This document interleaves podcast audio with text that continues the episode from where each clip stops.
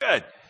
Well, we're going to continue our study. Uh, it's the lesson three in the book of Titus. It's a little epistle, and it's only three chapters long, and you can go online and you can listen to uh, previous messages. It's called an expositional teaching.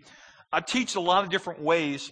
This is probably my least favorite way to teach. I'll just be honest with you, but I love the Word of God because in the Word of God there's pleasure, there's honor, uh, there's obedience, and when we obey the word of God, God blesses us. And uh, but I, I, do it from time to time. I do an expositional teaching because we just need a different diet sometimes. And here's this little book, and to some it would seem kind of a little dull or boring. It's not the hottest topical biblical series because I love to preach the word of God.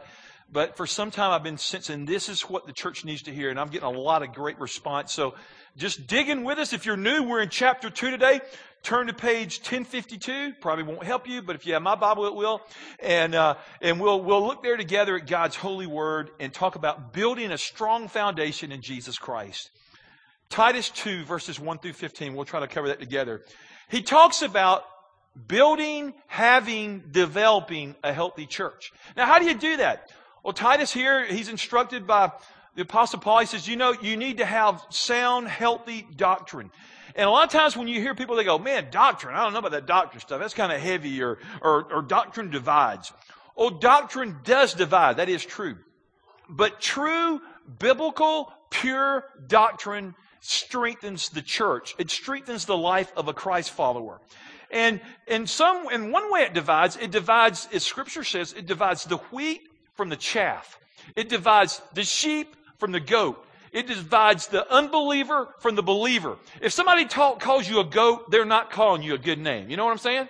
And if they call you chaff, you don't want to be in that camp. You want to be in that camp with the redeemed, that you're on the Lord's team, you're on His side, you're following Him, and you're purposing to be healthy. Now let's look there at chapter 2, verse 1. He says, You must teach what is in accordance with sound doctrine. In other words, this doctrine here, this sound teaching, I want you to teach these things, not the concepts or the psychological data of the day. And there's a place for psychology. I absolutely agree with that. But he says, I want to ingrain the life of Holy Scripture, of teaching into the life of a Christ follower, into the life of the church. I, I want it to be healthy because if you will put the sound doctrine in you, it will change you and it will transform you. Here it is. Number one, teach sound doctrine because it will change you. It will transform you. It gives you a renewed mind. It gives you the parameters of Holy Scripture. It gives you hygiene, clean living, healthy living, life that lifts up Christ and puts down the flesh. Um, this doctrine here, he was trying to say, look, there's already things going on. There's beliefs, there are practices, they're erroneous, they're false, they're wrong. So I want you to get congruent with the book, with the word. And if you'll do that, something good can come into your life. And here's what he would say sound the alarm. Because I want the church to know that there are false teachers out there among you. There are wolves out there dressed in sheep's clothing, and they're not of my Father's choosing. But they have propagated their own ideas, ideology, and I want to get you to return to truth. And fill it in with me. Right teachings lead to righteous living. That sounds a little like, man, that's a little self righteous. That's a pompous statement. No, when we follow the oracles, the commands, the precepts of God, righteousness is the fruit. Righteousness is the result. And God says, I want you to live a right and godly life in Christ Jesus. And if you do that, my son will be elevated in his highest position. He'll be elevated over the church and over your life. And if he does that, and if he's lifted up, I will draw all the rest, all men unto myself. But a lot of times we don't exalt Christ. We just live like we want to. So he says here, uh, Jesus said one day, He says, Some are going to choose not to obey my teachings. Some are going to choose that uh, they're not going to equally receive the good news of the gospel. They're going to mount up in opposition against me. Jesus said that. In the day in 2009, people are still mounting up. And he goes, but then there'll be another group, and that group will literally cherish, honor the Word of God. They will love God. They will love Christ's saints. They'll love the church. They'll love righteous living and they'll go for it because biblical doctrine always pins down truth. It gives parameters in which to live. It gives a pattern for your life to take shape. If you were a seamstress, you would get a, a pattern to make something. Oh, we've got a pattern. It's called a divine pattern. It's called God's holy word. I encourage you every weekend to be a person of the book, to begin to read because Truth and doctrines and teachings are synonymous with the Word of God. In the early part of the church, years, hundreds of years ago, the Pope and his delegates spoke for the church and the dogmas of the church. And there was a guy later, a few hundred years later, his name was Martin Luther, and he came and began to say, hey, the church, the Bible is for everyday man. We can understand the Word of God, and in it it contains the words of eternal life. But there's ignorance. And many times I meet people in our church, in a community church, they come from all kind of theological persuasions sometimes confusions. And as they come in, they don't know what the doctrine or what the dogmas of faith say.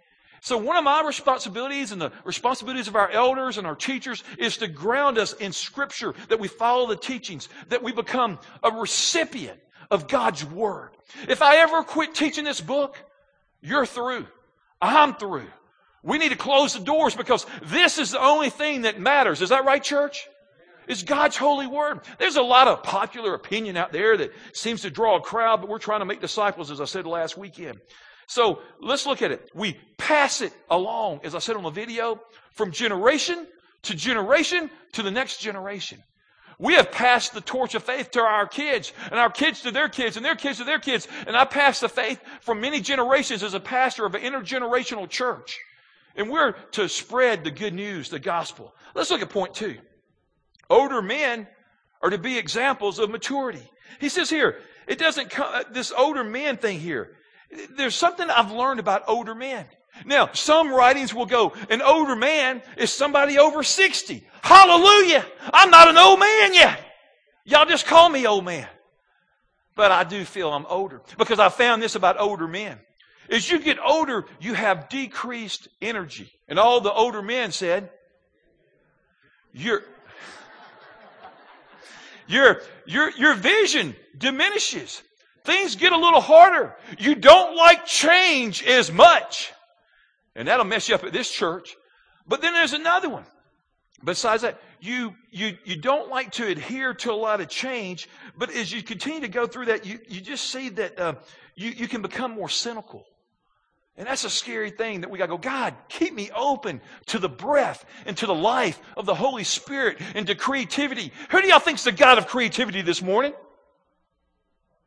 God is. Let me tell you, Jason McHenry. I love Jason. And Amanda's here with Cares back there. It's so awesome to see her. She's healthy. Put your hands together and praise God for Amanda and healthy. I am so glad y'all are here. Jason is He's thinking outside the box. I got this quote back there in the conference room about trying to do things that nobody else is doing to reach people that nobody else is getting. And I'm serious about that. And Jason McHenry thinks I'm real serious about it. So he came up with this idea a while back. He decided to have this night of worship in here. That's what they called it. And, uh, and, and, and they have a tour coming up. Scream a prayer. That right there is a little bit scary to me anyway. Scream a prayer. And they filled this place one Sunday night.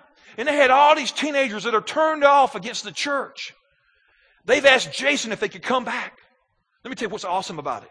Jason Henry, McHenry, our student pastor, he is going to proclaim the gospel of the Lord Jesus Christ to a group that never comes in here like this. I'm excited about it. He's thinking outside the box. Put your hands together. Now, I don't intend to be in here. It's a little bit, and I can't believe I'm saying this. I've been this leading edge guy. Now I'm 50. And now I'm going, whoa! And Jason the other day, he goes, Pastor, I love you and I'm glad you're willing to accept that. And he just kind of looked at You are accepting? I said, Yeah.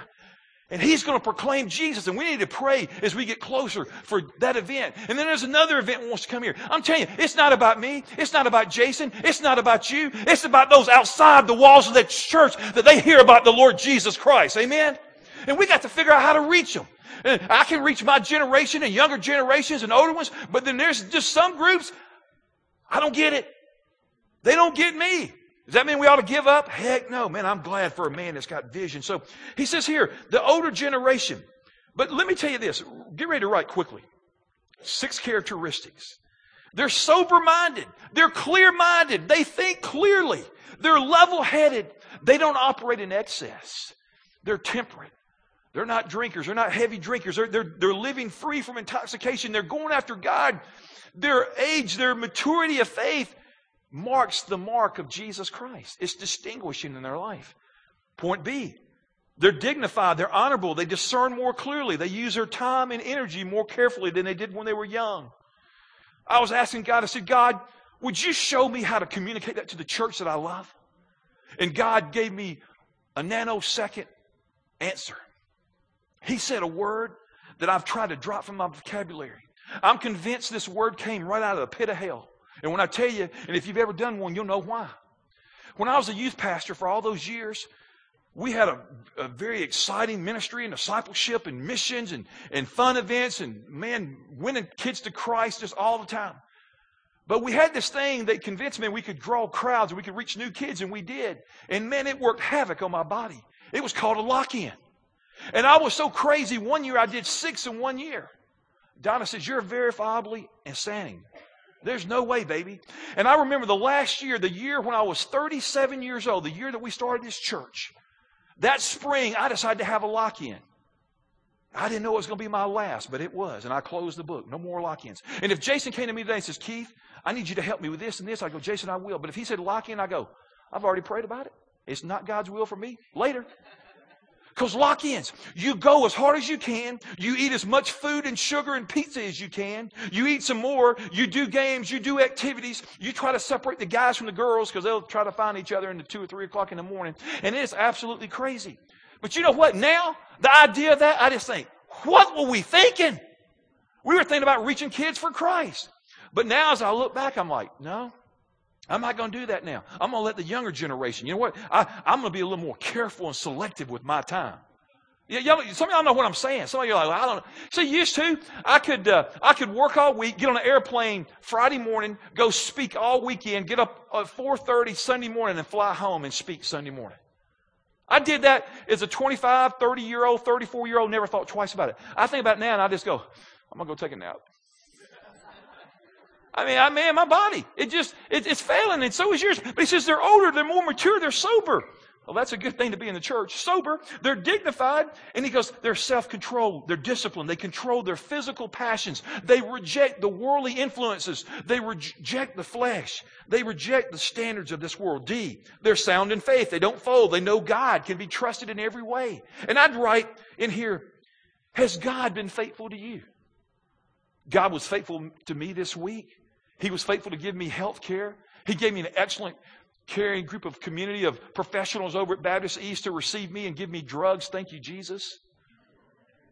He got me through that. He gave me a loving wife. He gave me a staff. He gave me all this. He got me through that. He let me deliver. God is faithful to me. He's been faithful to you. Bless him for it. Praise him. But he says here, they're sound in faith. They don't fold. They hang on. E. They're sound in love. They overcome with more love.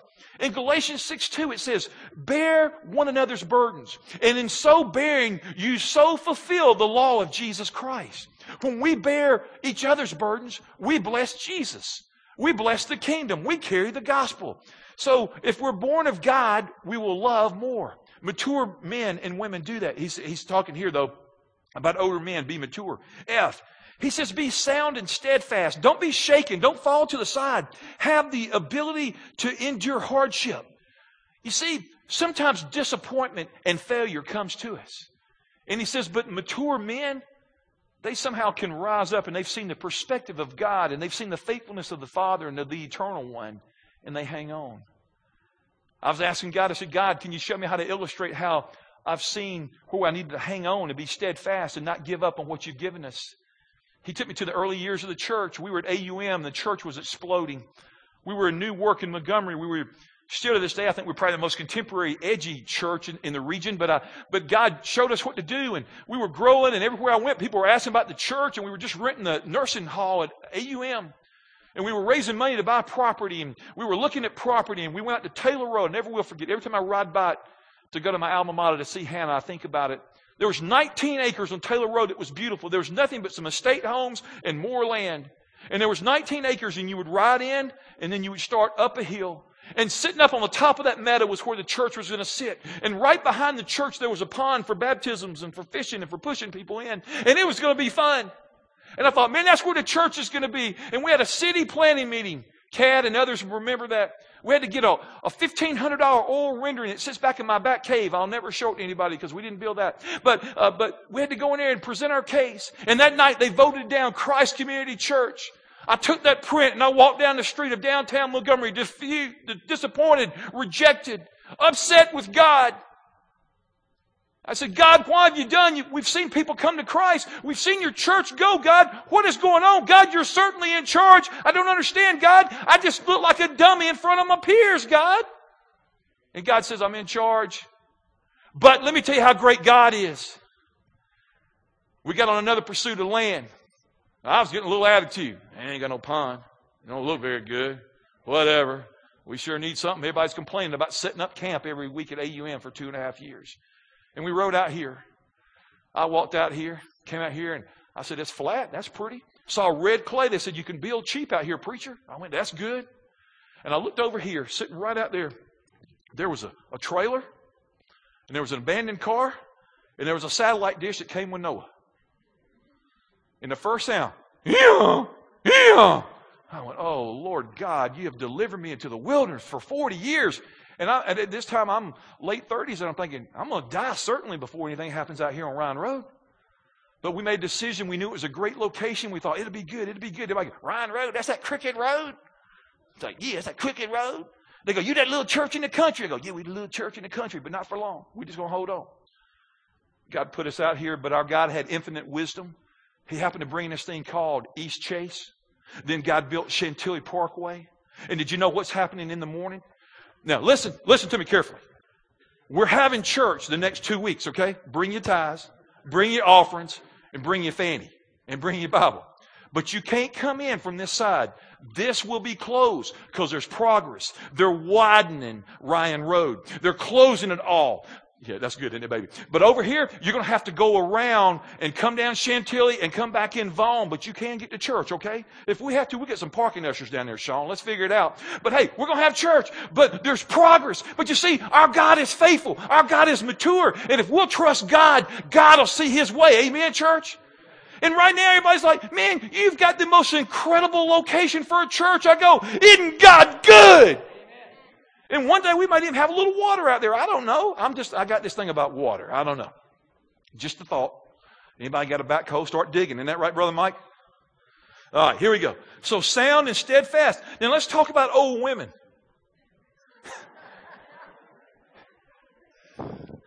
There's four things we need to know about old women. And I'm not, there's five. Number one, leave them alone. All right, next, let's close in prayer. That was pretty good. You're right. When, when my stepmama turned, oh, my nephew's in here. Ron, don't you tell her this. I'll shoot you, son. Where's he at? Is he still in here? Good. He's in last service. I can say it. Okay. When, when my stepmama turned 70, we could argue, and I decided I can't change a 70 year old woman's mind. We never argue now. We get along great. Okay, here we go. Next. All right, old women. Here it is. Number A, they're reverent in behavior. That's what scripture says. Be reverent. Be worthy of respect. Be priest-like women. Be godly. Be an example of a Hannah. Be a godly woman in Christ Jesus. Walk in faith. Luke chapter 2 verse 37, write down the reference. It's about the life of Anna. And she was a godly, holy woman unto the Lord. Point B. Women, don't be slanderous. Don't be a malicious gossip. One that abuses verbally, that takes down the church, that takes down relationships, that poisons other people. Don't do that. It says in the Greek, they're diabolos. It means from diabolical. We get the word devil. Don't be like that. Don't be uh, double tongue.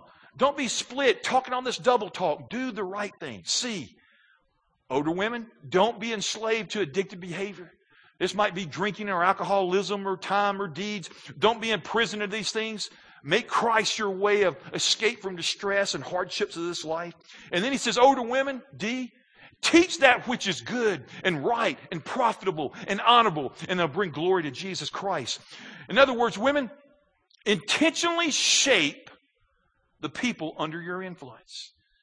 I'm grateful to the men that we have in our church. We have a lot of men at Christ Community Church, and I'm thankful for every man but I am so thankful for the women, and I'm thankful for the women across the globe and across America. And there's so many of us that probably came to faith because of the leadership of a mama or an aunt or a grandmother. And women, I, remember our girls when they were young, Donna took them to Bible study fellowship, and they could come here today and tell you the stories of faith and the things that they learned through that experience with their mom and the things they learned at her knee. Oh, of course, I taught them many things, but I'm thinking a woman has incredible shaping opportunities because a woman is with the boy, the boy and the girl so much longer. Would you agree, church?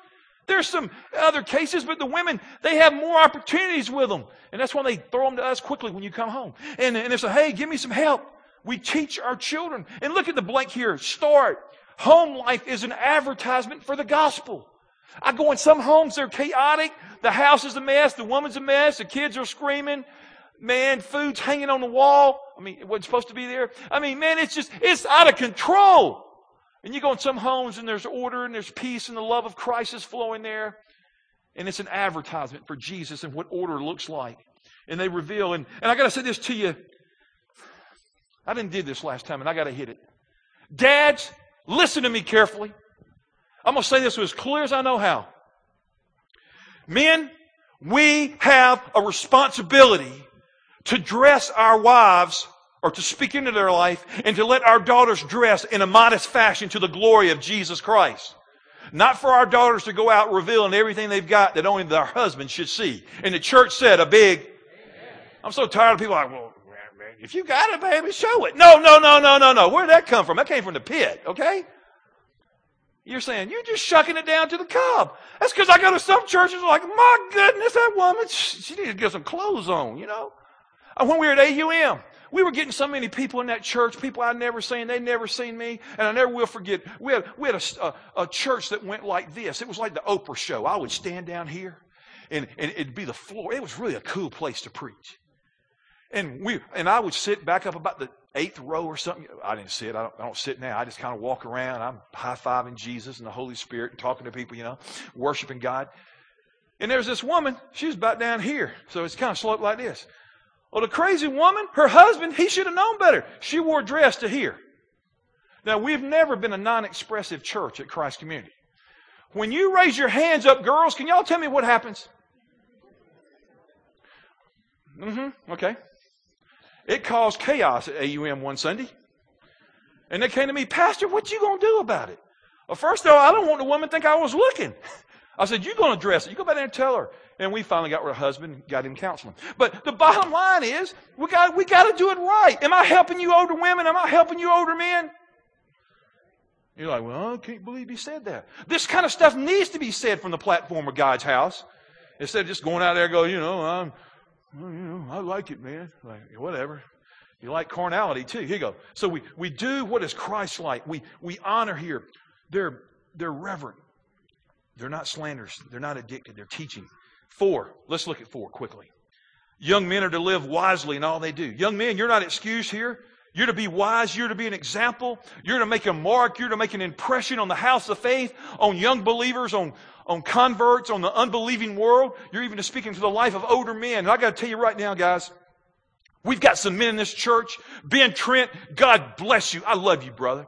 Adams Riley, I love you, son. Ian, I love you, son. I could go through this church and I can name young men that love Jesus Christ unashamedly. And the house of God said, Amen.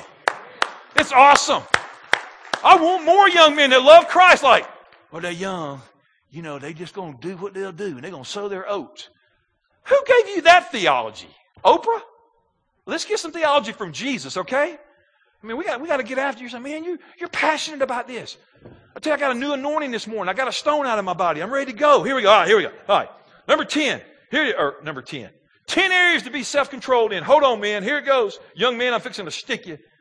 I've picked on old men, old women, young men. Here's your turn. And that's anybody under 60. Really, I think it's anybody in the house. Number one, emotionally be self-controlled.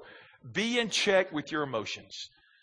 Holy Spirit, would you bring my emotions under con- control? And you go, man, that's like a woman concept. Well, women do tend to be more emotional, but men, we have emotions too, and we need to surrender those to the king. Number two, this is critical. You'll get this. Sexually, be control, young men.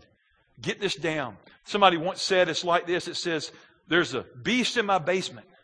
Slam that beast down. Don't crack the door. Don't let the beast out of the basement until the appropriate time when you go into a marriage covenant and you can honor that righteously in a righteous manner. God says, be sexually pure. Guard your heart. Guard your mind. Keep the door locked by the power of the Holy Spirit. Here's the third one. Financially. Be self-controlled financially. And I got to thinking, what can I say about this? Spend the money that God entrusts to you wisely. Be a good steward of the resources He brings your ways. And then I just got a couple points. Here's point A. Commit to becoming debt free. For some of you are like, debt free? Man, that's my middle name, debt. No, no, no. It didn't have to be. If you'll start right now, right, Mark and Pam Gassaway? They lead our uh, Dave Ramsey Financial Peace University. I tell you right now, I'm so proud of uh, uh, uh, uh Adam and Melissa, and and and I got uh, in um, Clint and Lacey that sit here on the front row. They went through FPU with us. There's so many young couples. They're learning to operate with God's standards at a young life before they make a lot of mistakes. So commit to being debt free. Point B. Start paying the Lord God first. Bring it. Bring it, church. Bring your tithe. 10%. Lord, I give this back to you. I return it in faith, Lord Jesus. And then save 10. The 10, 10, 80. Tithe 10. Save 10. Live on 80. If you do this, you will be blessed and you will be able to respond to needs in the house of God. Amen? But you say, well, I can't respond to nothing. I'm too broke. Well, you don't have to stay there. And here's, here's point uh, C. Add no new debt.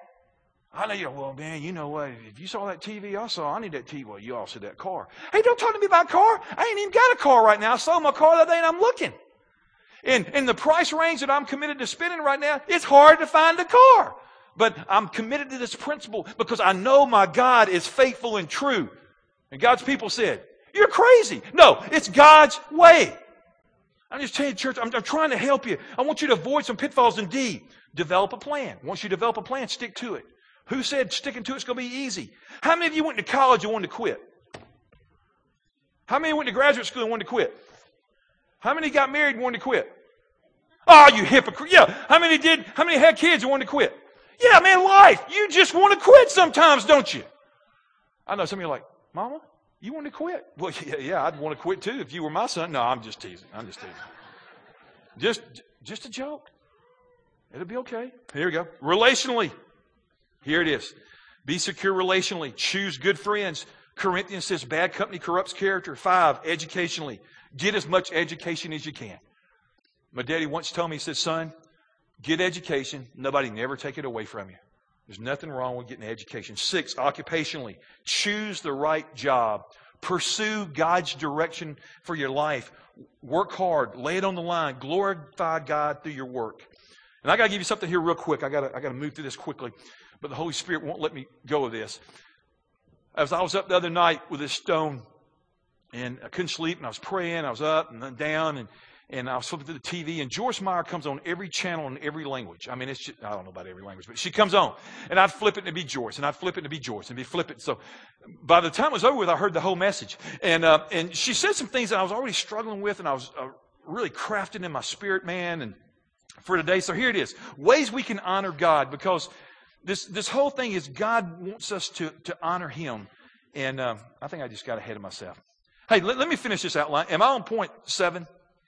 Let me do that and we'll come back, okay? I'm sorry. It happens every other week. Don't worry about it. Recreationally, learn to play, play with balance. Eight, spiritually, be diligent, walk with Jesus, pursue Him, let Him search your heart, develop a spiritual plan. Nine, dietetically, uh, begin to eat healthy for the glory of the King about six months ago, I was going to do a wedding. I went in to get a shirt. I've got a lot of suits. I know you find that hard to believe, but I do. And I went in to put one on, and I got this shirt on, and I buttoned it.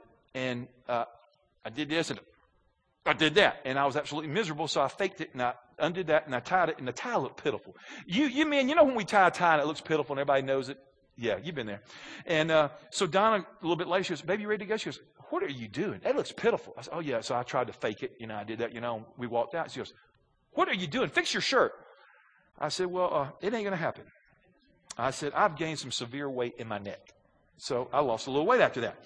So y'all know what I'm talking about. Some of you are like, that's why I go to church here, because you don't wear coats and ties. Okay, all right. So recreationally, spiritually, dietetically. Here's the tenth one. Physically. Exercise the temple of God. Get off the couch, hit the gym, get some exercise. Verses 9 and 10, he begins to talk about slaves. And the Roman Empire, empire depended totally on slave labor. And and, and, and here he doesn't forbid slavery, even though there's a lot of sin issues in that. So, so he doesn't go against that and he doesn't make a judgment about fairness and morality of slavery here. I'm grateful for a guy named Wilbur, Wilberforce later, the whole amazing grace thing that eliminated some slavery. But here he goes, here's a principle. I want you to see the deeper meaning. Christ is the ultimate overseer of our lives. And in this, we honor God in our work. And he says here, slaves, honor your master. Get ready to write the three common uh, sins to avoid. Ready? Disobedience. He says, seek to please your master. Please him. Go the extra mile. From the heart, honor him. Point B, talking back. Don't be argumentative. Don't load yourself up in the mouth. Honor Christ. No griping. You gripe, you argue. It's a poor testimony. Point C, no stealing. Don't embezzle. Don't take the company supplies home. Don't waste and, and mess them up. But let's go back to this thing about ways to honor God. Write this in your notes somehow. This is good stuff. Joyce was talking about living with excellence and integrity. And I'm always thinking, uh, my friend Bert spoke the other day to our staff, and he hit a few of these points. So just listen. I just jotted down some that made sense. Number one, if we want to honor God starting tomorrow morning in the workplace, here's a great practical way. Number one, show up early. Don't just get there on time, show up early. Early bird gets the, you've heard it, okay? Number two, be in your workstation, ready to go. Not, well, you know, I'm getting here late. I'm going to the coffee pot. I'm going for another pastry. This is around 32. No, get ready to work. Give it your best effort. Point three, give yourself totally to what you do. Be excellent in what you do. It honors Christ. Number four, don't waste time. Don't steal from your employer. They're paying you a fair wage. They're paying you a wage you agreed on. Give them your best. Number five, I love this. Write down this quote. You want promotion? It takes motion. Hello? If you want to get those incentives and those bonuses and you want to keep your job, give it the what?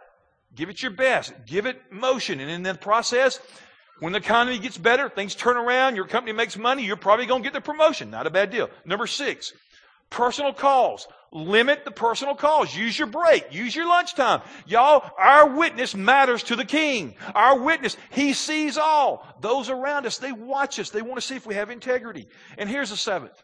Don't clean your desk off at 4.30 when you get off at 5 o'clock and sit around and wait for the clock to hit 4.59. Man, work a full day. Is that a good word for the church? Slaves, employees, employers, obey the king and obey the one over you, the authority thing. It's God's way. But some people are like, well, you know, I don't want to do that. That was too convicting. Well, it's my job to bring fire. It's my job to bring thunder to you. Are y'all glad I bring thunder or you want me to bring you some pansy, weak message that didn't convict anybody? And we just, oh, I just feel good, Pastor. The love of God is a bunch of flowers, and we just sit around and hold hands and tiptoe through the tulips together. My goodness, that was Tiny Tim back in the 70s, and it was pitiful then. It's really pitiful now. Y'all ever heard of Tiny Tim? Y'all never even heard of Tiny Tim, have you? I wish I'd never heard of him. I mean, right now I can see him with that long hair and that ukulele, and it just makes me want to go gag. Okay. I'd go past, you know, if he'd have showed up, I'd have probably passed the stone quicker. Okay, here we go. All right. So, here we go. Quick, quick. The last point six. I'm getting there. Or, or right before it, it says adorn is from the word cosmeo. We get the word cosmetics. Now, men, you would never answer this, but women, are y'all grateful for cosmetics?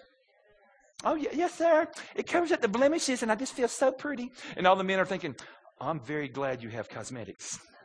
Well, here, he says, Adorn yourself. Have an attractive lifestyle that reflects the Lord Jesus Christ, that He is beautiful. He is the most beautiful one in all the earth. He is to be exalted over the church, and the church said a big Amen. Isn't that awesome? Cosmeo, cosmetics. Some of us men, we wish we could get some cosmetics, you know? Uh, anyway, that's another story. All right, number six. Grace. What does it do? Verses 11 through 15, Titus says, For the grace of God that brings salvation has appeared to all men he t- it teaches us to say no to ungodliness and worldly passions and to live self controlled, upright, and godly lives in this present age while we wait for the blessed hope, the glorious appearing of our great God and Savior, Jesus Christ, who gave himself for us to redeem us. Point one grace redeems us. God finds us. He discovers us in Christ. We are saved by redemptive grace. I'm going to do a whole series this Sunday starting right after Easter on grace. I'm so excited about it. Point two. Grace reforms us. It changes us. It positions us differently. It gives us a new attitude, and we receive grace from the one who gives grace. We get instructed by grace. We're reformed by grace. And the last one, grace rewards us. We need to be looking for his imminent return. He will come as he left, he will come again. David Jeremiah is preaching and teaching on TV and radio. He's talking a lot about the second coming of Christ. And this is a hope that will not disappoint. This is that second coming of Christ that we look for his appearing and we should be eager for it. And it is certain that he will come again just as he said he would. And are we ready for the second coming of Christ? I hope we are. I kid, but I'm, not, I'm really not kidding. The other day, I was hurting so bad. And you've been there. Maybe you've had cancer or heart disease or you've had some problem. Your health is failing. And you're getting enough pain in this earth suit. I remember laying there in that thing the other day, balled up, just hurting. I just said, Lord Jesus, come quickly. Because, you know, it didn't really matter. If you didn't get me some help, I was just ready to go home. And this morning, I just pray, we go, God, I, based on your divine authority, I await your coming again for the church. He'll come just as he said he would. Let's pray together. Lord God, I thank you for this morning for your amazing love. And Lord, I thank you that grace completes us and grace draws us. So today, God, I pray that you would draw children to the throne. Right now, on the right side of the room at the cross, our habit, there are elders there. There are people to assist you in spiritual decisions for Christ, to receive Christ as Savior and Lord, to receive prayer, to receive instruction. To receive whatever it is, maybe to have prayer for. Them. They anoint with oil, they, they do what the scripture says. But right now, I just invite people quickly just to move over to that side of the room. If you have a spiritual issue you'd like to deal with, and, and there's some people there to help you. Father, I thank you for this teaching from the book of Titus, and I pray you would raise up men and women, boys and girls, that would move toward maturity. And I pray we would make it our goal to become Christ like from this day forward. Shape your church, eternal God, by the love of Jesus. We love you, Lord, and I thank you for the feeding today. May you have fed the saints, and may we get about our own diligent search of the scriptures even this day before the sun goes down. We love you, God. And God's people gathered together and said, Amen and amen. Next weekend, remember, if you get out here, it's going to be closed. Just come around Chantilly to Vaughn Road or come down Vaughn Road and take a left on Ryan. We'll help you figure it out. Hey, I love you. God bless you.